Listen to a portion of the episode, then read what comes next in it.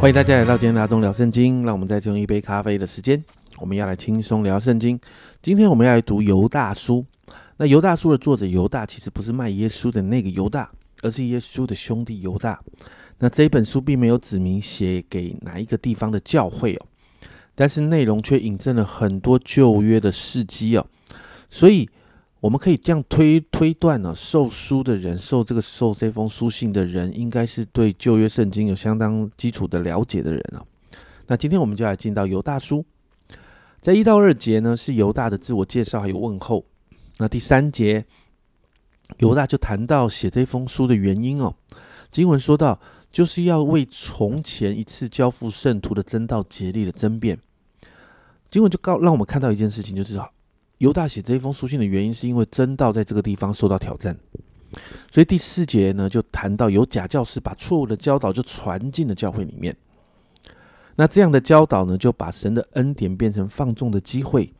甚至最终让人不再信耶稣，因此五到十一节犹大就引证旧约的例子哦，指出旧约的一些事件与当时的假师傅其实是很像的。那这些人其实受了神的管教跟刑罚哦，比如说经文提到出埃及那些不幸的人，提到不守本位的天使，索多玛、俄摩拉。那犹大提到这些例子呢，他这样形容这些人，说这些做梦的人也像他们污秽身体。轻慢主治、毁谤在中位的犹大就提到，在第九节哦，他说到天使长米迦勒为摩西的尸首与魔鬼争辩的时候，尚且不敢用毁谤的话罪责他，只说主责备你吧。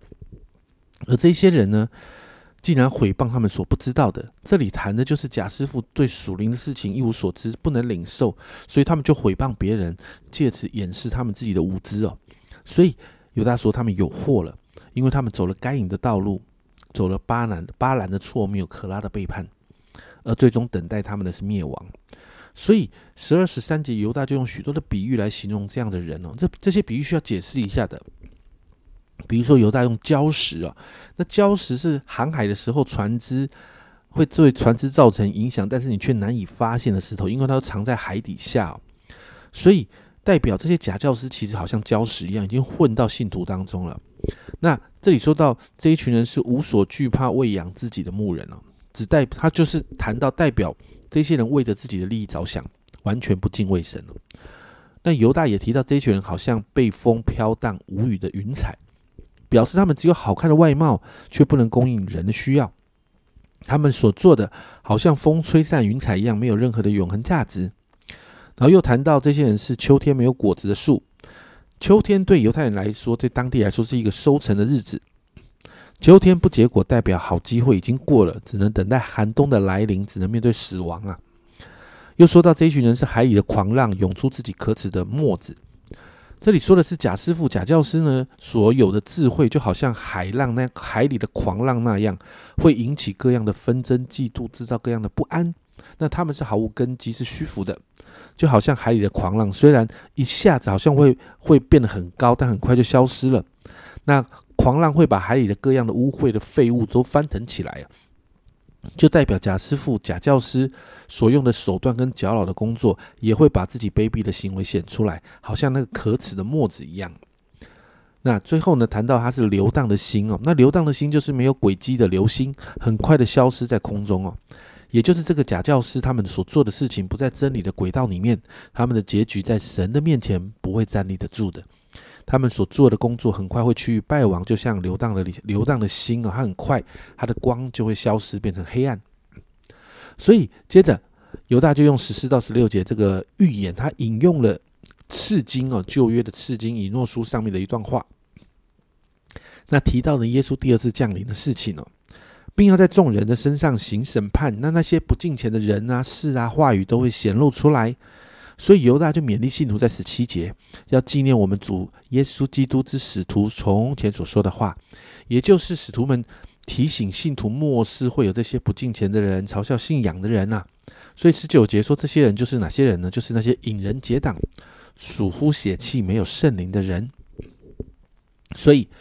犹大在二十到二十一节就提醒信徒，我们很熟悉的经文啊，亲爱的弟兄啊，你却要在自身的真道上造就自己，在圣灵里祷告，保守自己藏在神的爱中，仰望我们主耶稣基督的怜悯，直到永生。这这这两节经文是犹大犹呃犹大书的关键经文哦。犹大要信徒呢，就回到真理上面，回到圣灵当中，让自己常常在神的爱里头，并且带着盼望，仰望主的怜悯。最后二十二到二十五节，犹大就勉励信徒，有一些人软弱有疑心的时候，要怜悯他们。那特别二十三节这里说，有些人你们要从火里抢火中抢出来搭救他们，但是也要小心哦，在这当中抢救的过程要小心，免得自己也被这些事物影响了。那最后就是为信徒的祝福祷告，归荣耀给神。经文到这里结束。其实这段经文其实跟彼得后书谈的很多东西是很像的。那我们其实现在家人们，我们其实现在就在末世当中。那经文所提到的状况，其实我们每一天的生活都在发生。所以，我们很需要犹大的提醒啊！提醒什么？我们要看重真理，我们需要在真理上面受装备的家人们，你一定要好好的在教会里面有装备课程，你要去上，你要去明白真理在干嘛，真理在讲什么。再来，我们要看重圣灵，我们要依靠圣灵哦，我们要依靠圣灵过每一天的生活。也要让常常，也要让自己常常在神的爱里面呢。所以今天我们要用这三个部分为自己来祷告。祷告，我们可以渴慕神的话；祷告，我们可以依靠圣灵；祷告，我们让自己常常在神的爱里面，好让我们可以面对末世来的挑战。我们一起来祷告：主啊，是的，主啊，在这个幕后的日子，许多的挑战来临。主啊，我祷告，主啊，帮助我们，帮助我们，让我们真实的在这个幕后的日子，我们可以站立的稳。因此，主啊，帮助我们渴慕你的话语。主要让我们看重你的话语，主要让我们真的愿意受装备。主要在教会里面有装备课程，你就让我们的心被感动、被激、被激励。主要让我们可以去上这些装备课程，明白你的话语。主要也让我们看重圣灵。主要让我们依靠圣灵过每一天的生活。主要让我们常常聆听圣灵你的话，顺服圣灵你的话，也让我们常常在你的爱里面。主要因为爱里没有惧怕，爱既完全，要把惧怕除去。主啊，你要让我们在你的爱里面得坚固，主啊得保住。主，我谢谢你，主啊好让我们在这当三个部分，主啊我们慢慢的、慢慢的完全、慢慢的稳固之后，主啊我们真的可以来面对幕后所带来的所有挑战。谢谢主，这样祷告奉耶稣基督的圣名求，阿门。家人们面对末世的三个武器，第一个是我们需要神的话，第二个我们需要圣灵的帮助，第三个我们需要在主的爱里。这是阿忠聊圣经今天的分享。阿忠聊圣经，我们明天见。